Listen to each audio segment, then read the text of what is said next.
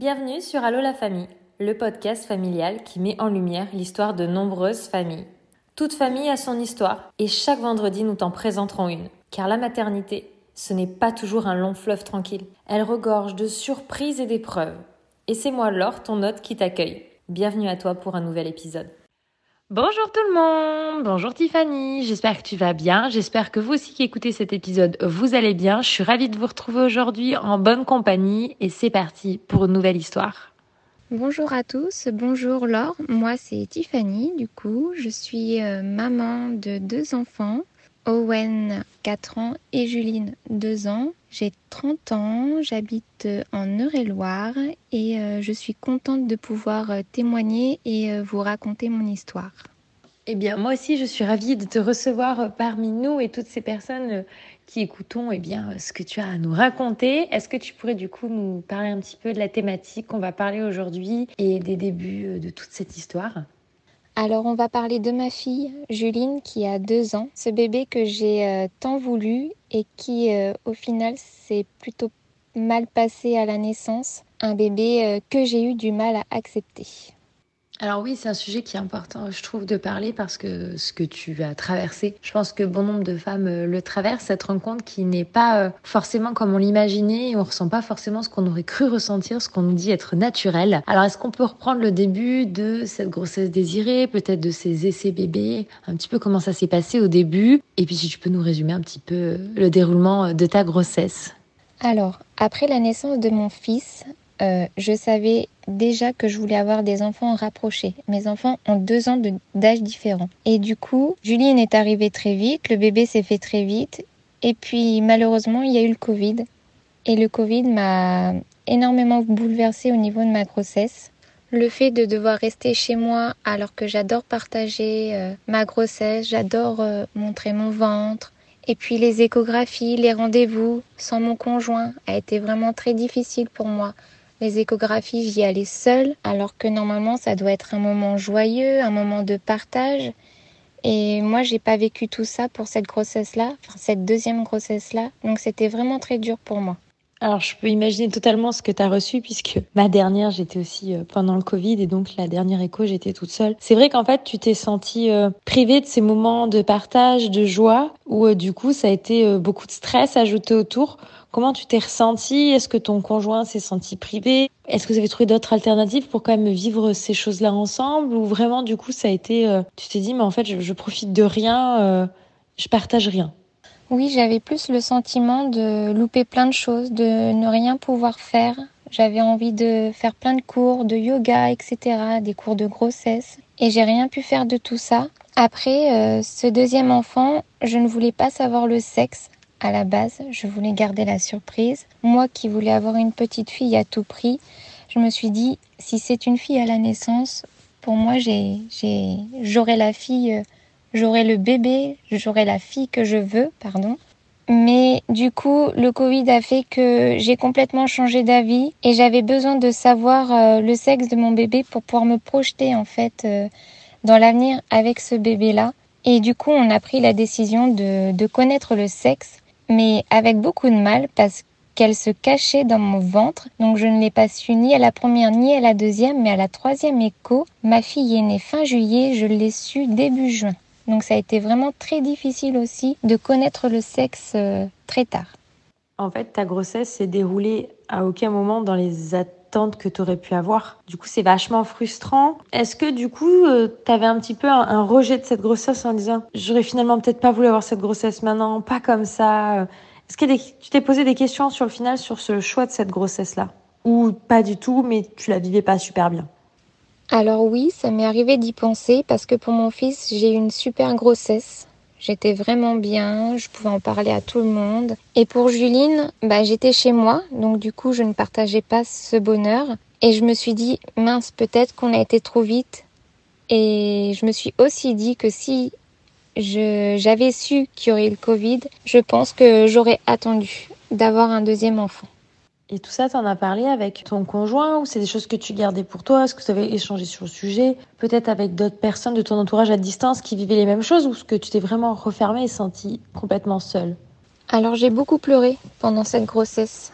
J'ai quasiment tout gardé en moi. Mon conjoint me voyait pleurer, me voyait triste, mais il savait pas trop quoi faire pour moi. Après, euh, j'ai pas, j'en ai pas parlé au médecin. J'ai vraiment tout gardé pour moi. Et du coup, est-ce que tu appréhendais un petit peu cet accouchement ou est-ce que tu fondais beaucoup d'espoir dans cette rencontre pour t'apaiser par rapport à toutes ces choses que tu avais vécues pendant ta grossesse? Pour le deuxième accouchement, je m'étais fait un idéal d'accouchement que je n'ai pas eu parce que pour mon premier, j'ai eu une césarienne et du coup pour le deuxième accouchement, j'ai aussi une césarienne. Je m'étais mis en tête que j'accoucherais par voie basse, ce que je n'aurais pas dû faire.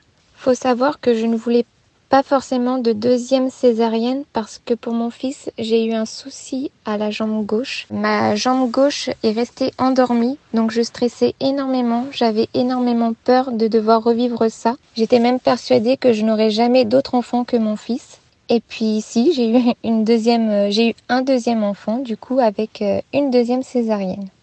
C'était une césarienne programmée ou une césarienne d'urgence, du coup? Ma deuxième césarienne devait être programmée pour mi-juillet, mais j'étais pas d'accord parce que je voulais me laisser la chance de pouvoir essayer d'accoucher par voie basse. Et du coup, elle n'est pas arrivée, donc du coup, la césarienne était programmée pour le 25 juillet. C'était pour des raisons médicales, du fait que tu avais déjà eu une première césarienne, que peut-être par voie basse c'était une trop grande prise de risque. Est-ce que tu as vraiment pu échanger avec le corps médical là-dessus ou est-ce que ça a été euh, imposé et, et du coup tu as vraiment eu le sentiment d'avoir subi cette deuxième césarienne? Ma première césarienne, je l'ai eue parce que j'ai un trop petit bassin, donc euh, bébé ne serait pas passé.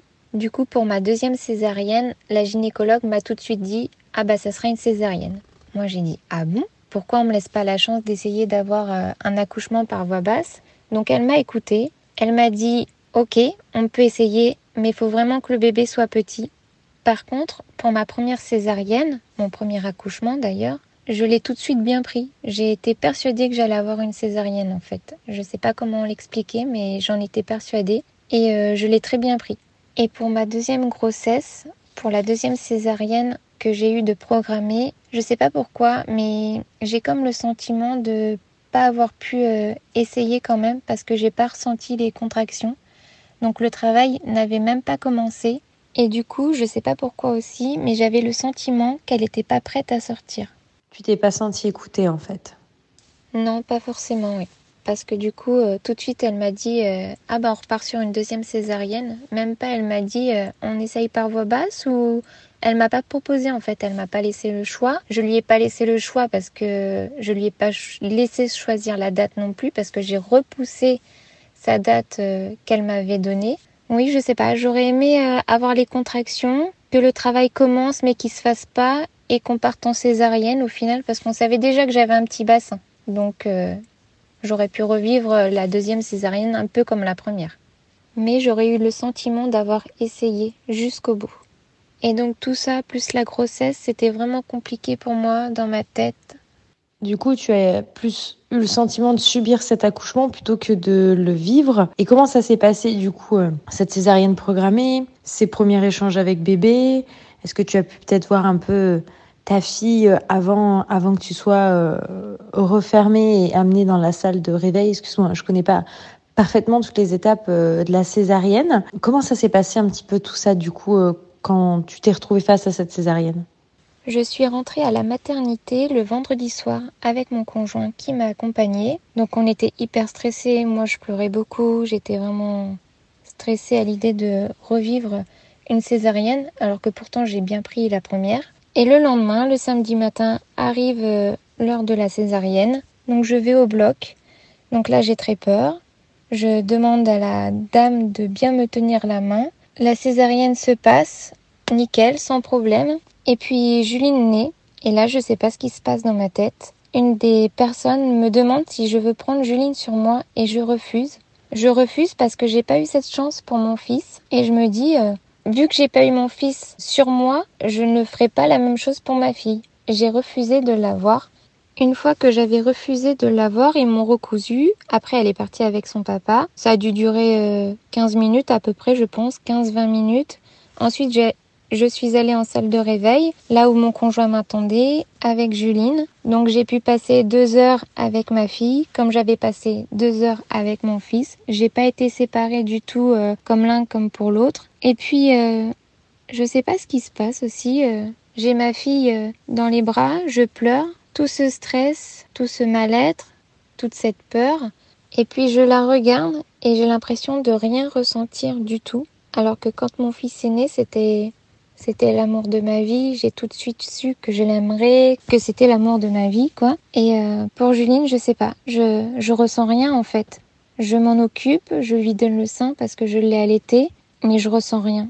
J'ai plus peur pour ma jambe. Pour la deuxième, on a bien regardé avec mon conjoint si mes deux jambes bougeaient, mes pieds, etc. Mais je sais pas. Je, je ressens rien pour Juline. Ensuite, c'est l'heure de remonter dans les chambres. Et là, pareil je suis pas bien, j'ai pas du tout le moral, j'ai pas envie de sourire, j'ai mal. Donc ça forcément après une césarienne, la cicatrice ça fait mal. Une fois installée dans la chambre, c'était difficile quand la porte était ouverte car je voyais remonter des mamans qui avaient accouché par voix basse, qui étaient assises sur leur lit avec leur bébé. Moi je pouvais pas faire tout ça. J'étais obligée de rester allongée, je pouvais pas me lever, je pouvais pas forcément m'en occuper. C'était vraiment très frustrant pour moi de voir euh, ce bonheur euh, sur les autres mamans euh, que je pouvais voir passer devant ma chambre, que moi j'avais pas en fait. Ce qui m'a énormément fait mal aussi pendant ce séjour à la maternité, c'est de ne pas pouvoir avoir vu mon fils. Je voulais qu'il vienne me rendre visite, je voulais qu'il vienne voir sa petite sœur. Je m'étais fait un idéal qu'il allait rencontrer sa petite sœur à l'hôpital, avec moi, son papa. Je ne m'étais jamais séparée de lui. Quand je t'entends, j'ai l'impression que même si pour ton premier, tu as été préparée à cette césarienne, tu vois, tu sentais que ça allait arriver, tu as été quand même comme traumatisée par cette césarienne, par tout ce que ça impliquait sur toi, ta jambe, tout ça, que du coup, c'était vraiment ce qui t'a le plus pris au trip pendant tout cet accouchement, enfin cette césarienne, et le, les, les, premiers temps derrière où du coup, t'arrivais pas à te focaliser sur euh, ta relation avec ton enfant que tu étais en train de créer, mais plus sur cette peur de tout ce que tu avais déjà traversé euh, la première fois. Et bah, comme tu dis, euh, la cicatrisation d'une césarienne, c'est quand même vraiment pas évident au début.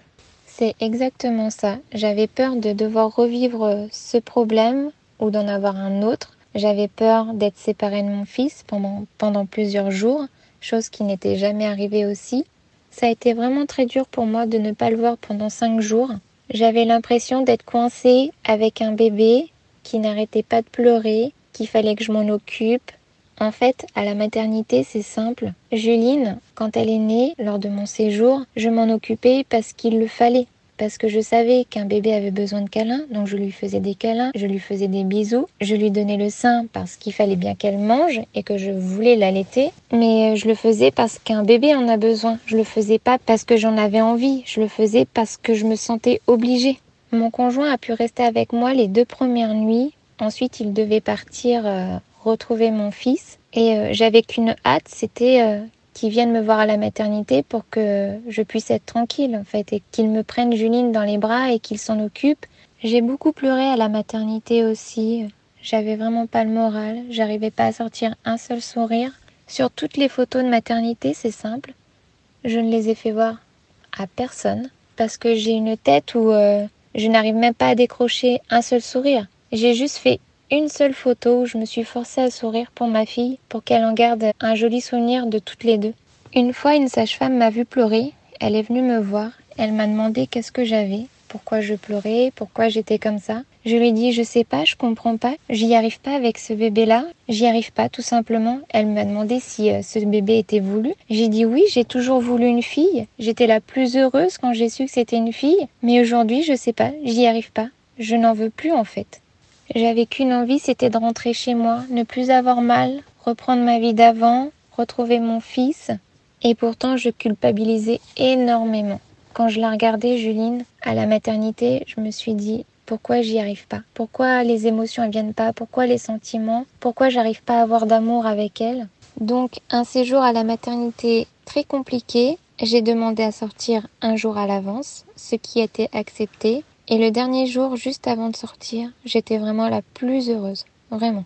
Mais du coup, quand tu as parlé à cette sage-femme, enfin, Je, me souviens plus exactement de la fonction euh, et de la profession de la personne avec qui tu as échangé euh, à l'hôpital, mais quand tu lui as dit que tu ne savais pas, que tu ne comprenais pas ce que tu ressentais, pourquoi est-ce que ça ne faisait pas avec ce bébé, est-ce qu'elle t'a pas proposé de te faire accompagner, de te faire aider? Aujourd'hui, je sais que c'est des choses qui se proposent, ou est-ce qu'elle a juste euh, pas su saisir l'importance de tes mots et de tes émotions à ce moment-là? Et est-ce que, outre elle, tu en as peut-être parlé avec ton mari?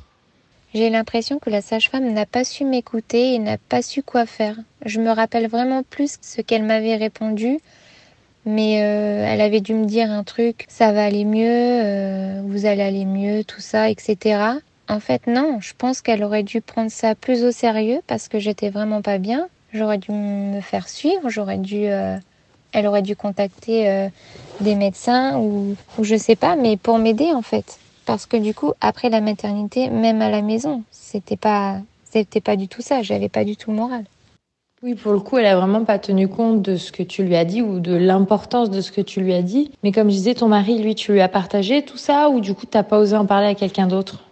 Oui, mon mari, lui seul savait euh, ce que j'avais, ce que je ressentais.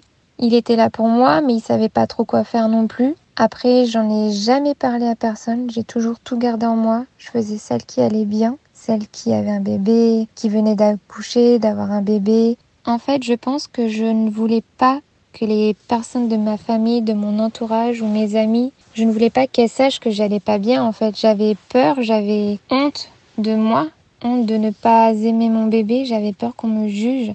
Et du coup, comment tu as réussi à te sortir de cette phase-là Combien de temps ça a duré? Qu'est-ce qui était le déclic? Ou est-ce que tu t'es peut-être fait aider? Comment tu as réussi à t'en sortir?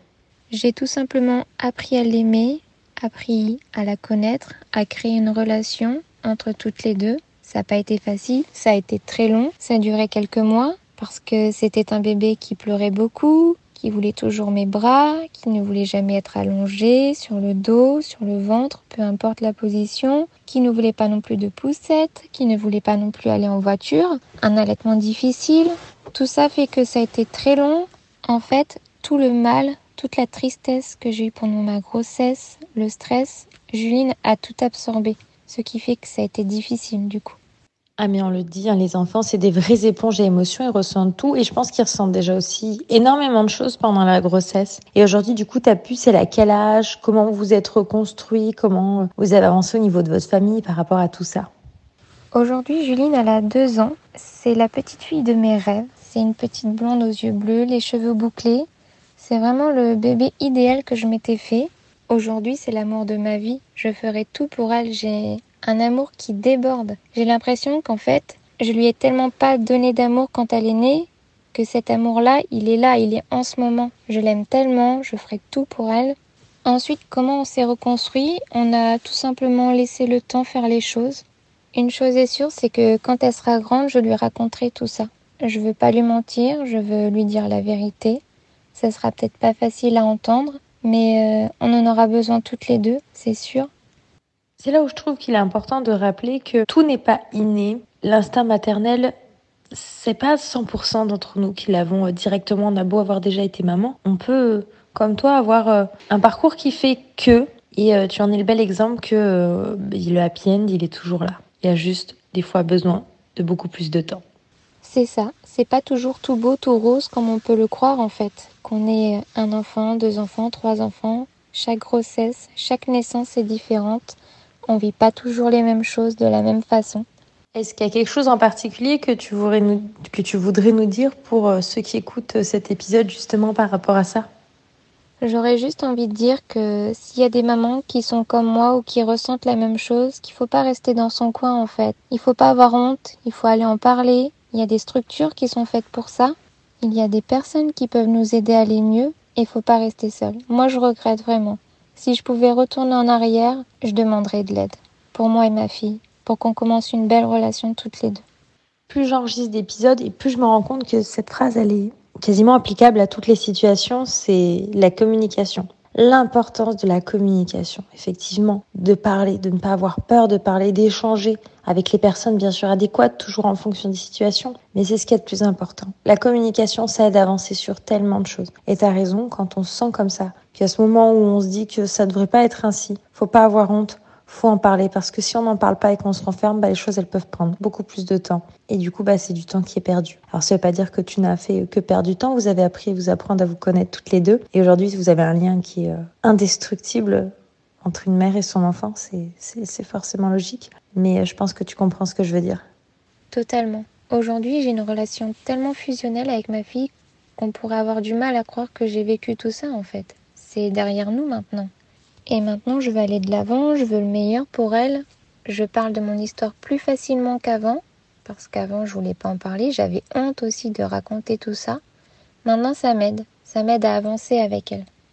Je te remercie sincèrement d'avoir euh, ouvert euh, ce sujet qui, je suis sûre, touche quand même euh, plus de femmes que ce que l'on croit, plus de parents que ce que l'on croit, parce que là, on parle de toi en tant que mère, mais je suis sûre qu'il doit y avoir aussi des fois des jeunes papas qui ont du mal à, à créer ce lien, à, à faire cette relation avec ce bébé euh, qui vient d'arriver. Et euh, pourtant, je suis sûre que de nombreux parents le traversent et entendre des témoignages comme le tien leur fera un grand bien. Je te remercie beaucoup. Et puis, qui sait, comme on dit, euh, peut-être à bientôt dans un prochain épisode.